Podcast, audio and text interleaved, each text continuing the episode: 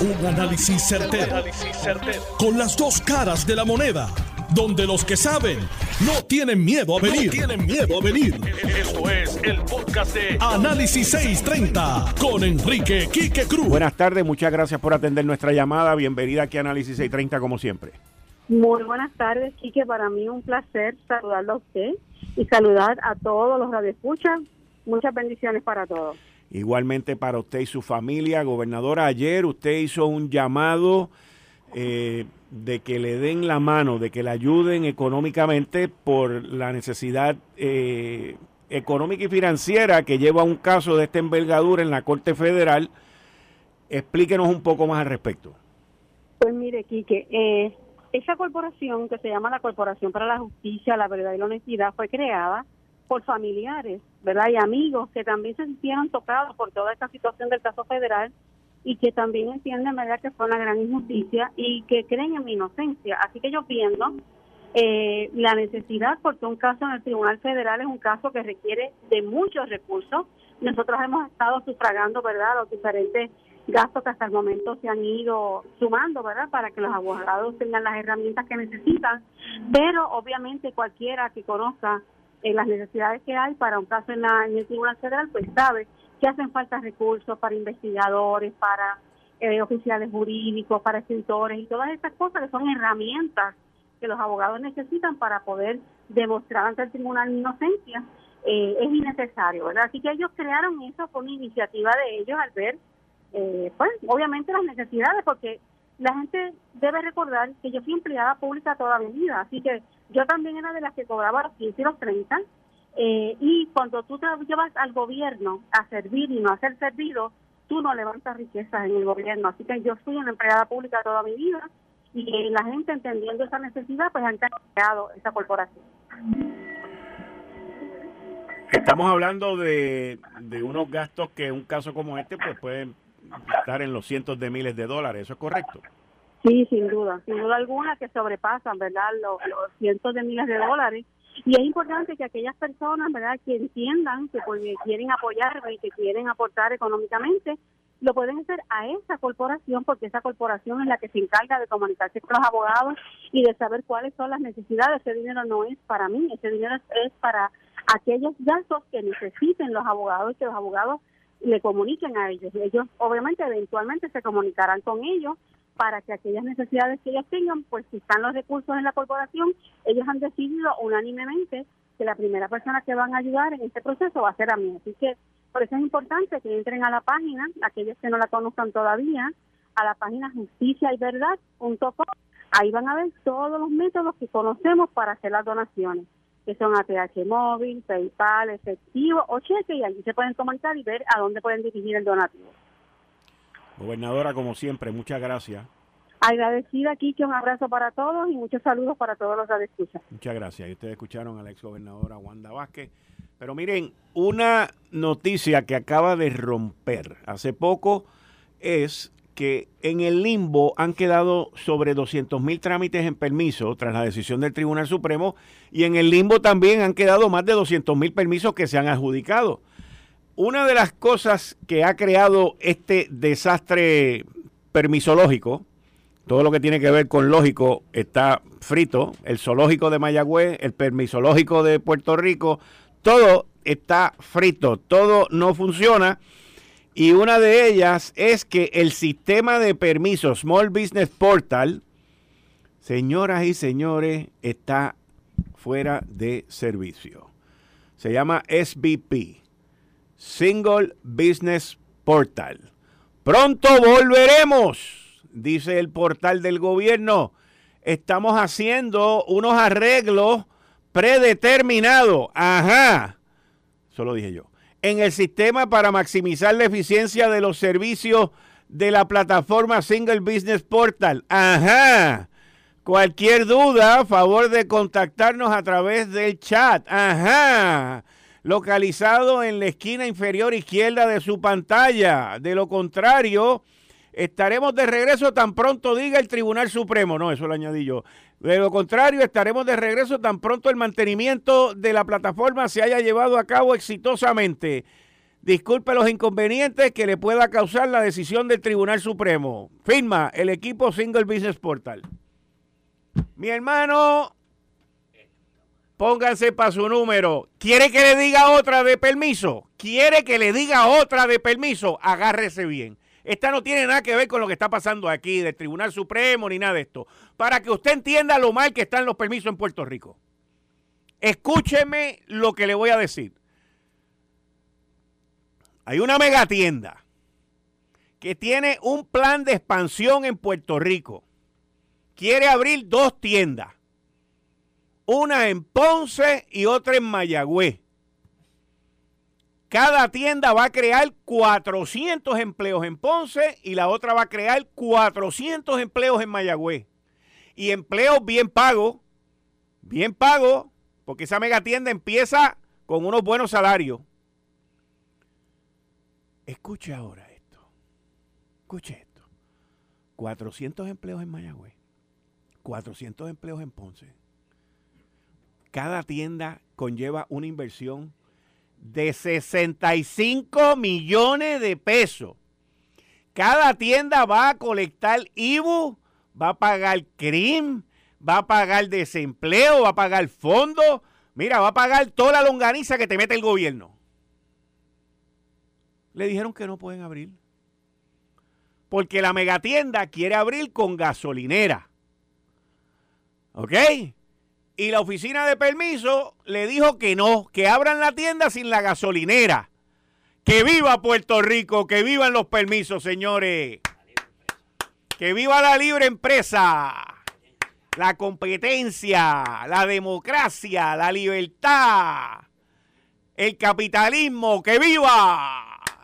El gobierno acaba de rechazar una inversión de 130 millones de pesos a Costco en Mayagüez y en Ponce.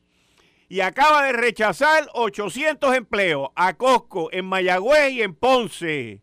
Y acaba de decirle que no a la recolección del IBU, del fondo, del desempleo, de todo, porque no hacen falta empleo en Puerto Rico.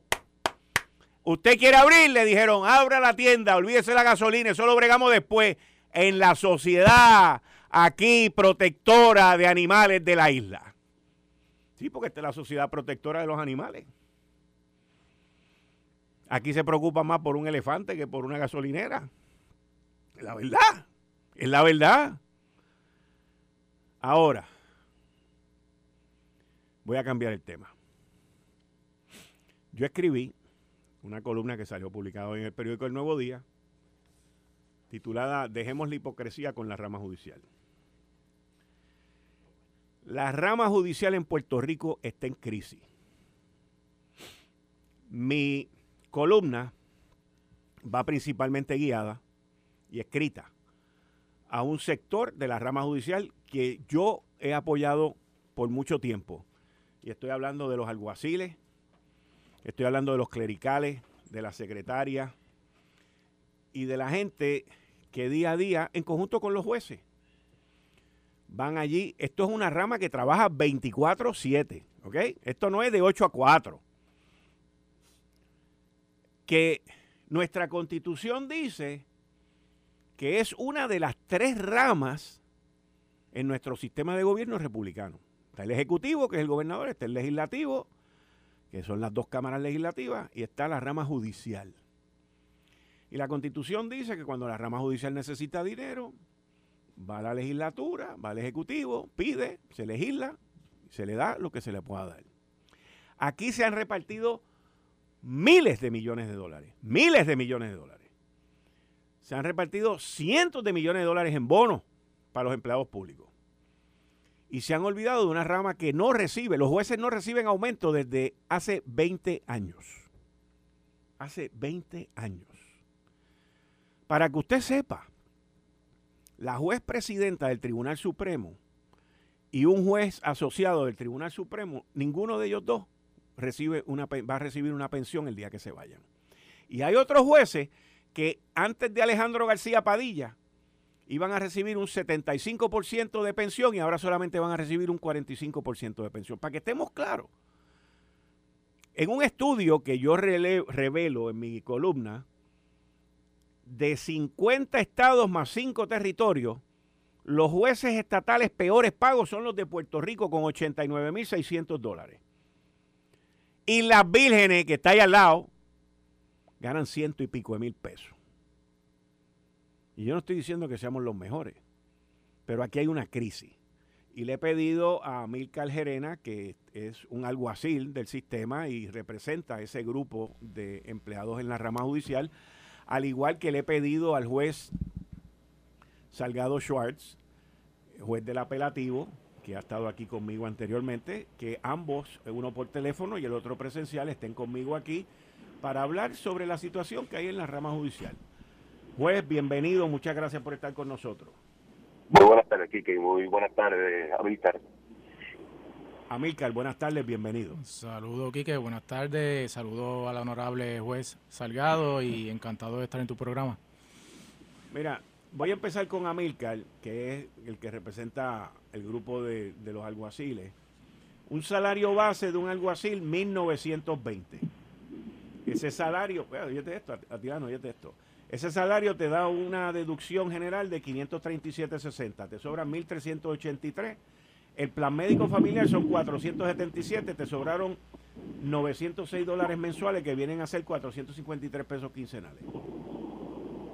Eso es así, Quique. Dime. Eso es así mismo. Ese, eh, es, ese cálculo que te di es el, el, cálculo ¿verdad? del salario base de un alguacil. Si te llego a enseñar los de los otros compañeros de la rama judicial, que son los auxiliares de sistema, los mantenedores, trabajadores sociales, peor aún.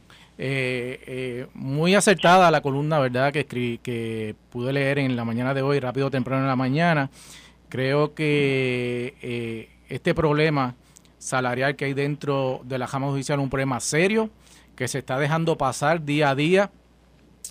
Pretendemos tener los mejores jueces con unos buenos salarios. Entonces, ¿qué vamos a, hacer para retener los mejores empleados con buenos salarios? Si queremos tener buenos jueces y con buenos salarios, pues esos jueces merecen tener la mejor empleomanía y con buenos salarios. Eh, los empleados de la Jama Judicial son empleados profesionales, educados. Son pocas las veces que sale eh, en la prensa de, este país una situación con algún empleado de la rama judicial.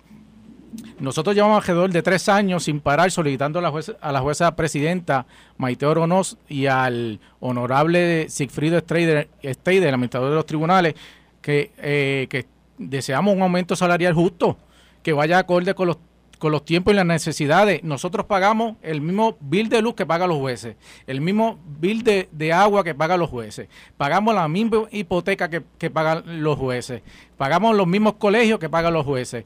Eh, comemos en los mismos sitios que comen los jueces, echamos gasolina igual que los jueces, pagamos peaje igual que los jueces. Sí, que los honorables se merecen un, un, un buen aumento salarial, claro que sí, pero también nosotros los empleados nos, merecemos un salario justo y equitativo y que vaya acorde con la, con la situación verdad que estamos viviendo en el país, aumento del agua, aumento de la luz, eh, para comprar los víveres de todos los días. El 70% de la empleomanía de la jama judicial se compone de mujeres. El 70%, son mujeres. Y resulta un poco irónico que la jefa de esas mujeres, que es una distinguida mujer, mantenga a esas compañeras bajo el nivel de pobreza, ganando unos salarios míseros, que prácticamente lo que le sobra son 300, 400 dólares quincenales. ¿Quién puede vivir en este país con, ese salario? Nadie puede vivir en, este país con ese salario.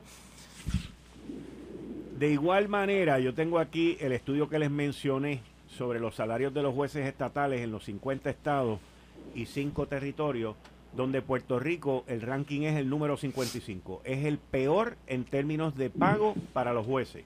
89.600 dólares. En Islas Vírgenes, escúchate esto, en Islas Vírgenes el salario promedio es 191.360 dólares.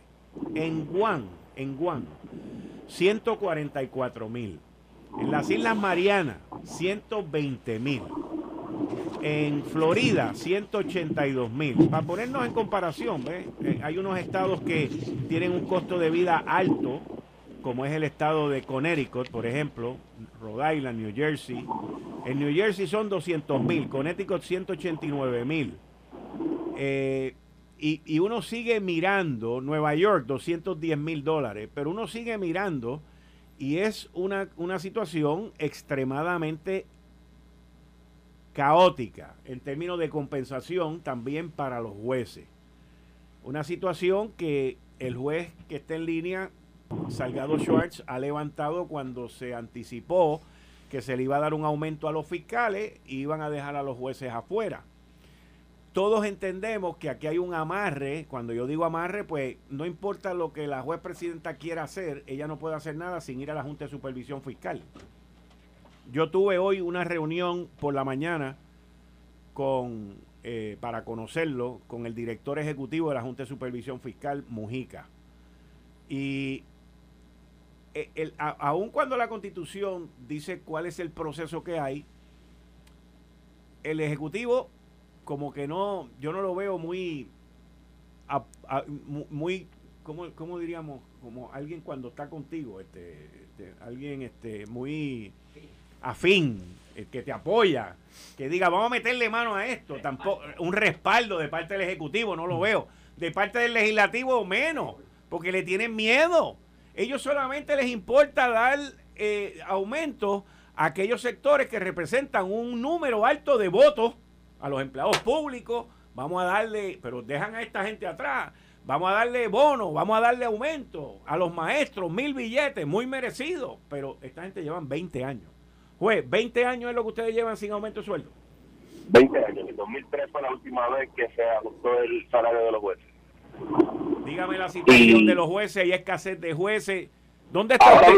usted es juez del apelativo, usted es juez del apelativo, ¿verdad? Yo soy juez del apelativo y actualmente, ahora mismo estoy regresando de bonito, que me asignaron un juicio en el tribunal de primera instancia de bonito para atenderlo, debido a que eh, ahora mismo hay 29 vacantes de juez superior, una situación que adelantamos cuando se aprobó el plan de ajuste del gobierno, que muchos jueces de con bagaje y experiencia se iban a retirar y que iba a haber problemas reclutando jueces y es lo que estamos pasando. En la rama hay 50 vacantes entre de, todas las escalas, desde el Supremo hasta, primer, hasta municipal. Y de esos 29 son jueces superiores, que son los que atienden los juicios criminales, son los que atienden los juicios de naturaleza civil, son los que atienden los casos en la sala de familia y menores que son los que deciden día a día la libertad de los ciudadanos, quién se queda en la propiedad y quién no, eh, en un caso de desahucio, la custodia de los niños. Y esas son las personas que se tiene que conseguir el recurso humano para rellenar esa, esas vacantes. Y, y aquí yo no voy a, a comparar si pagamos la misma hipoteca o no pagamos la misma hipoteca, porque yo estoy 100% de acuerdo con lo que el, em, los empleados del Poder Judicial están mal pagos, desde los alguaciles hasta los mantenedores, todos. Lo que sucede es que cualquier ajuste que se quiera hacer para el, la paga, el salario de los empleados, requiere la autorización tanto de AFAF como de la Junta de Supervisión Fiscal.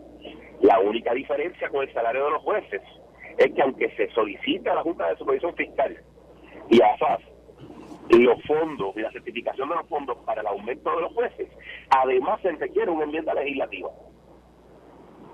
que no requieren los, el resto de los empleados.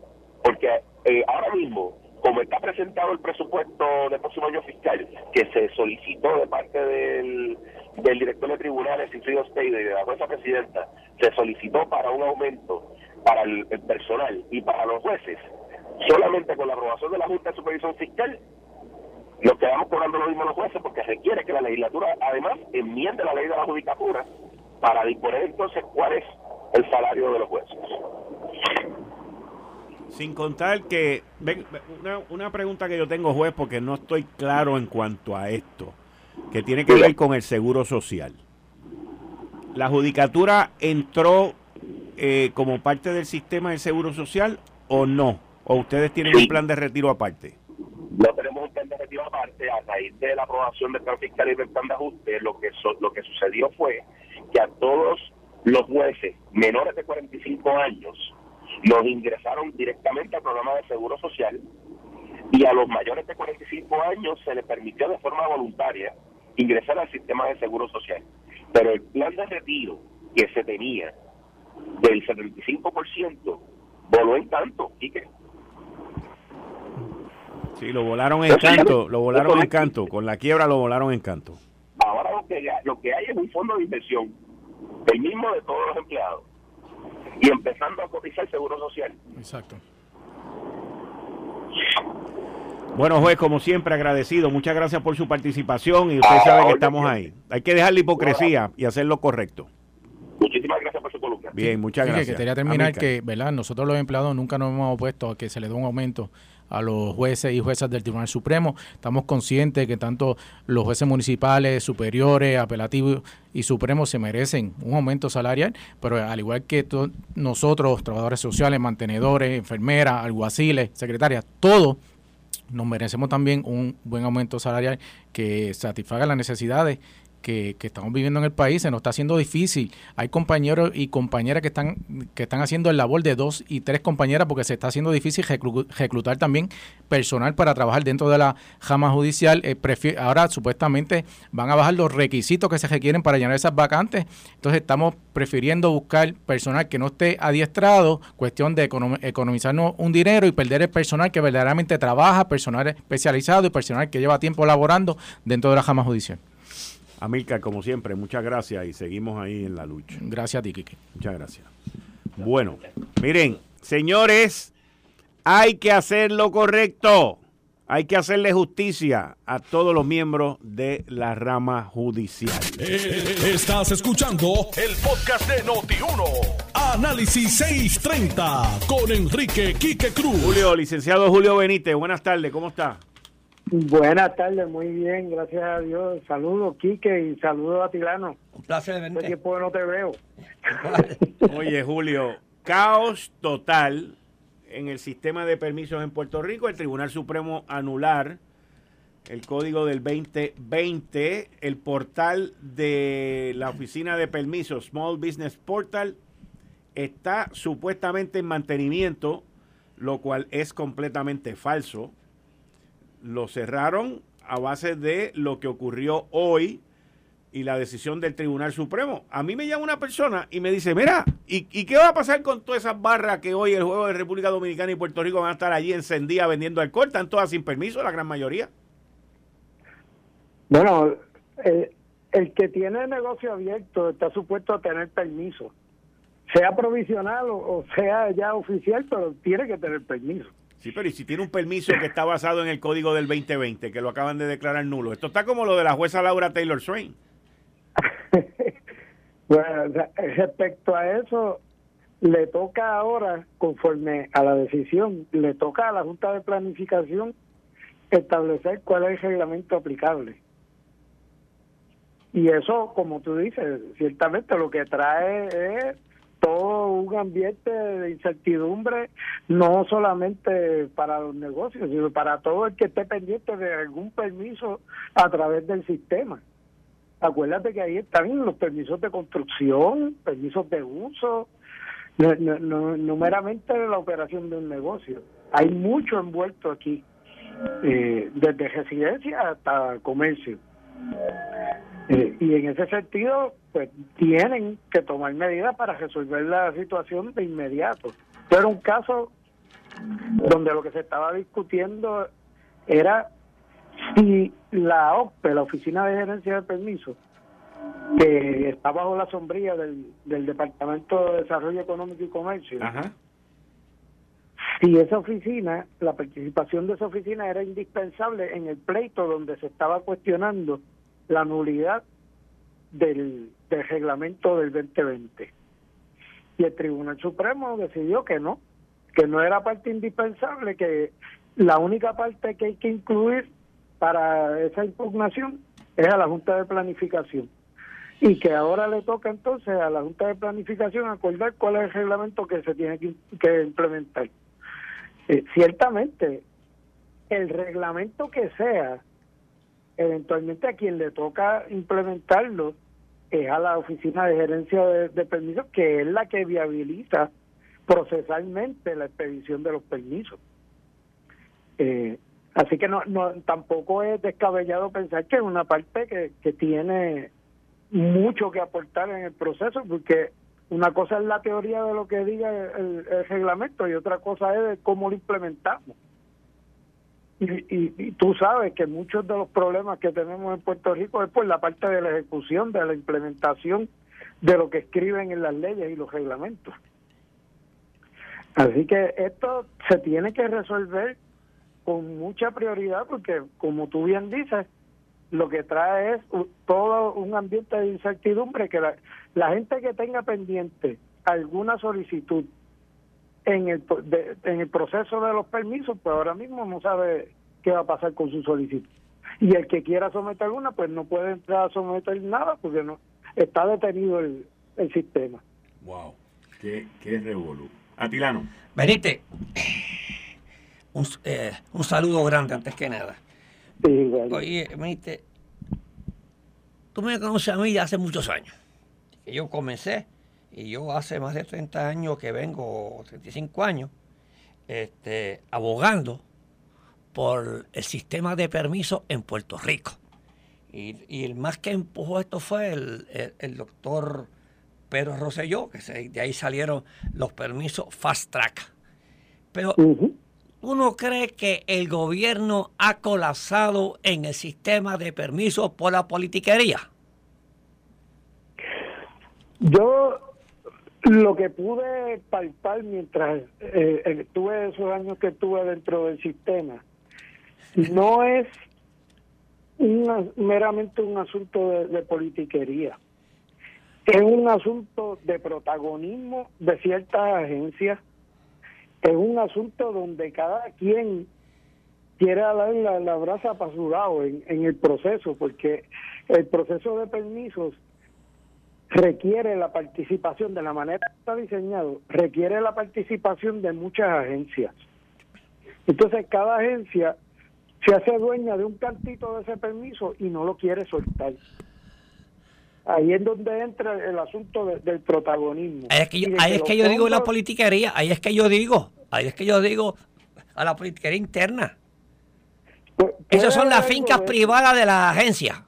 Así mismo. Entonces, eso es, esa es la burocracia que tenemos en todas las administraciones que han pasado por aquí, que no dejan de desarrollar a Puerto Rico. O sea, aquí no hay que inventar la rueda. Allí, en la gran nación americana, donde nos matan tantos millones a nosotros para acá, que yo voy a hablar sobre eso ahorita, ¿ok? Lo que hay es que ver cómo que se hace en la Florida, cómo que se hace en lo más avanzado. Mire, aquí no hay que inventar la rueda, aquí lo es, son el sistema ha colapsado porque no hay líderes. Ese es el problema que hay aquí. Entonces, las fincas partidistas de todas las presiones de los partidos tienen colapsado a este país. Eso unido a las fuentes de ingresos de las diferentes agencias. El proceso de permiso sirve como fuente de ingreso para ciertas agencias. Y con más razón entonces no quieren soltar su parte de la participación porque ahí se aseguran de que van a recibir unos fondos operacionales. Y cuando estamos ante un sistema que, que está sumamente limitado en términos de, de su funcionamiento porque no tienen capital para operar, pues menos quieren soltar y, y, ser un poco más flexibles en ese proceso donde ellos intervienen y a cambio de su intervención reciben unos fondos. Julio, como siempre, ah, dime Julio. No, eh, te iba a decir en, en, otro tema aquí que estamos esperando el juego de hoy de vida o muerte, que yo sé que tú en eso tienen que estar bien pendientes de eso. Sí, sí, sí. Hoy es el día. Puerto Rico contra República Dominicana. Pues, muchas gracias por permitirme participar en tu programa. Saludos nuevamente a Tilano. Y estamos aquí disponibles en cualquier otro tema que le pueda hacer de ayuda. Muchas gracias, muchas gracias, Julio. Muchas gracias. Saludos. Ahí ustedes escucharon al licenciado Julio Benítez ante el caos. El caos pero el caos no termina ahí, señores. Desgraciadamente, el gobierno acaba de perder una inversión de 65 millones de dólares en Ponce, una inversión de 65 millones de dólares en Mayagüez, la creación de 800 empleos entre las dos megatiendas, porque le dijeron no te vamos a dar el permiso para que opere una gasolinera. Tremendo, de verdad, tremendo. Cortesía del gobierno proteccionista del Estado Libre Asociado de Puerto Rico. Atilano. Que yo tengo que eh, felicitarte por tu columna de hoy. Eh, el sistema de justicia en Puerto Rico completo, todo el sistema, se tiene que reevaluarse. Desde, la juez presidenta hasta viendo. Viendo tus números, viendo tus números, una isla tan pequeña como en las Vírgenes gana más que en Puerto Rico. O sea, hay que hacerle justicia a los que imparten la justicia en Puerto Rico. Y viendo al distinguido amigo, viendo cuánto es lo que le sobra de salario, eso es prácticamente un salario de nivel de pobreza. Sí mismo Y entonces yo no me puedo explicar ni puedo defender que en el Departamento de Justicia de Puerto Rico haya unos salarios de pobreza, cuando el gobierno amasa tanto dinero y malgasta tanto dinero en las malas administraciones de Puerto Rico. Aquí me dirán a mí que yo voy a hablar de Super PAC porque es que nace ese Super PAC. Por eso mismo, para ayudar a las personas que quieran desarrollar este país. Y tú estás poniendo ahora el ejemplo de esa mega tienda. Aquí queremos crear empleo, pero nos las ponemos difícil. y eso, que queremos un desarrollo económico. Eso, que tenemos un secretario de desarrollo económico que es empresario, que sufrió y sabe lo que es buscar un permiso. Y queremos traer inversiones y queremos que los puertorriqueños no se vayan de aquí. Y queremos también atraer los que están en la Florida para acá.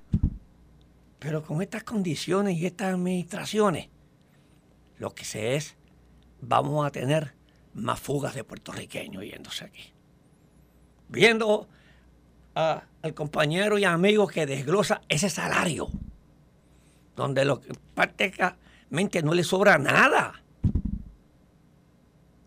eso es una injusticia en el Departamento de Justicia, con, tanta, eh, con tanto dinero, con tanto dinero que se malbarata en este país por las malas administraciones. Entonces la Junta de Control Fiscal no le quiere dar un aumento, no lo permite. Sin embargo, le van a dar 75 centavos a los bonistas, a los fracasados, a los buitres. Mire, yo no sé, yo no sé si ellos pueden hacerlo, pero yo me iría con ellos a piquetear frente a la fortaleza. Porque la injusticia hay que pararla. Y para mí es una injusticia. Te felicito por la columna y lamento a los compañeros que vino aquí todavía diciendo que son unos seres honestos y que hacen su trabajo con esa miseria de sueldo en el Departamento de Justicia. Voy a dar una noticia buena empresarial. ¿De verdad? El, petróleo está bajando. El petróleo bajó. Oye, el, Hay pánico con la cuestión bancaria. El Brent cerró a 72 dólares y tiene, eh, tiene un, bajó un 7.1. El WIT, que es el que nosotros más usamos, eh, cerró a 67 dólares, bajando un 7 y pico por ciento el Brent y un 5 el WIT. ese precio, Quique, es el que estaba un año atrás, en diciembre del 2021. ¿Ok? Y esto se debe parte a lo que tú dices, esto se debe parte a las preocupaciones sobre la quiebra de los bancos, que están un poco el, mercado está nervioso. ¿Ok? Eh, y también a que la inflación, los números que están dando eh, el banco, eh, el tesoro, la inflación no está bajando a los números que ellos estaban esperando.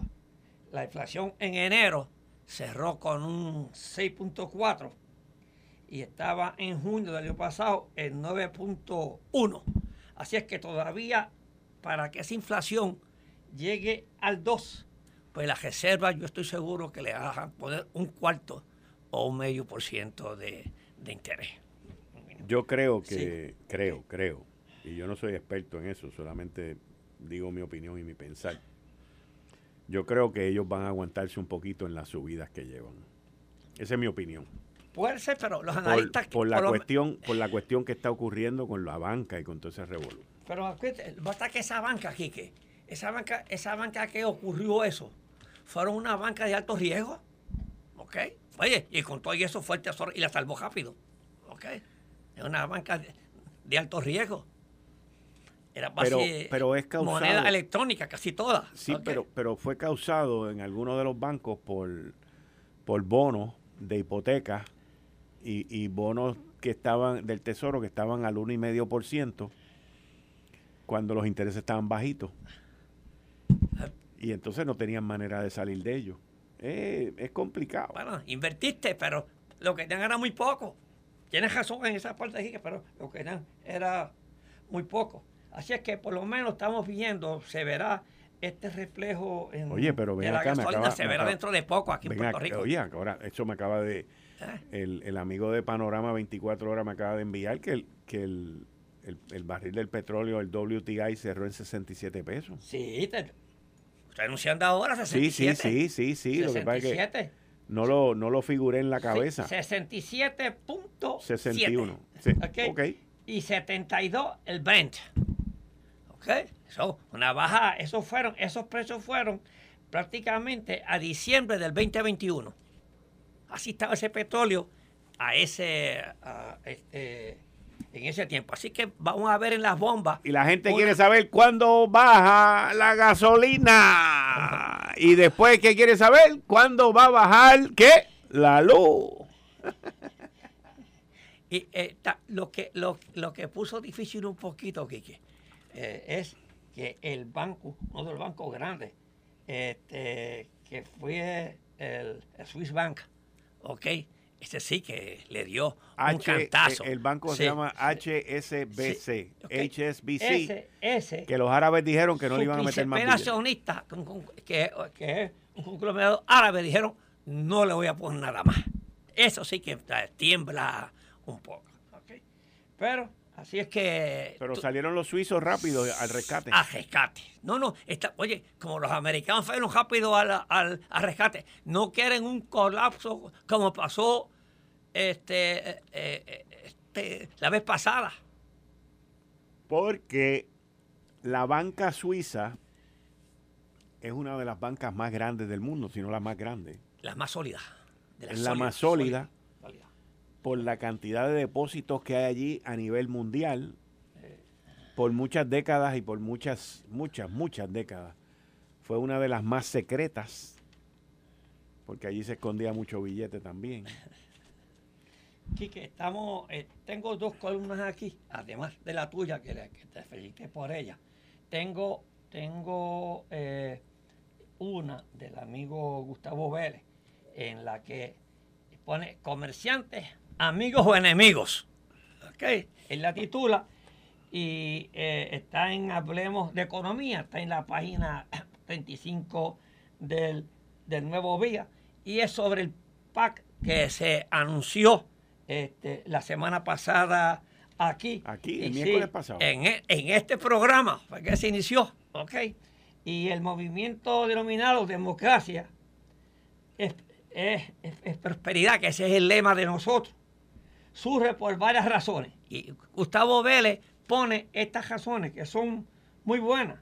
Súbitamente los miles de comerciantes a través de todo Puerto Rico se han convertido en el blanco predilecto de un discurso de las clases de los grupos ideológicos de la izquierda. Y eso es verdad.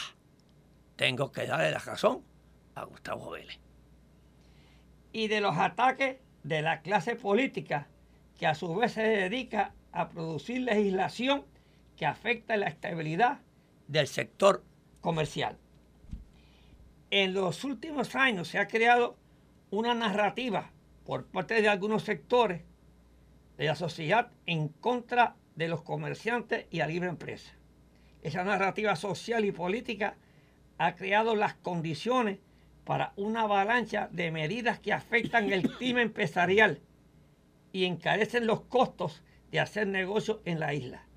Desde el inicio de la crisis fiscal de la isla, en el 2005 hasta 2017, los diferentes gobiernos que hemos tenido, lejos de reducir los gastos para hacerle justicia, por ejemplo, al Departamento de Justicia, a los jueces, a los fiscales, a toda esa gente, reducir el gasto y reestructurar el aparato público, escogieron la ruta de aumentar impuestos y, emitir nueva deuda para mantener artificialmente el andamiaje gubernamental. Ese es el problema que nosotros tenemos y por eso es que nace este PAC. Y mire, nosotros estamos, este PAC nace para también, para también nosotros defender a los consumidores. Los diferentes impuestos que tú has criticado tanto aquí, Quique, como la patente nacional del 2015, el impuesto a los inventarios, que los comerciantes tienen que pagarlo, el impuesto al consumo, cada vez que tú compras algo te esperan el 11.5%. Esos, todos esos impuestos han socavado la estabilidad del sector privado, al punto de que el economista empresarial, la economía, el ecosistema empresarial se ha reducido en un 16% en menos empresas privadas y el empleo privado se ha reducido significativamente. Eso es lo que está pasando con, lo que... El, el amigo, el, amigo este, Eduardo Baez en el cual lo aprecio y lo distingo, escribe una columna hoy. El superpack empresarial instituido genera sospecha. No, no, no da claro la sospecha que genera eh, el, el PAC pero él dice de una reacción a la que me reitero, y aquí estoy citando al compañero Vargalip y amigo, boicot, él dice que se reitera al boicot comercial de consumidores, validando judicialmente una estabilidad con antecedentes tan cercanos como el de julio 2020, cuando el presidente del Corporativo de los Productos Goya, Robert Uname, el cual conozco, apoyó al presidente Trump. Esto es muy lejos de la verdad. Mi distinguido amigo, este PAC no es para eso.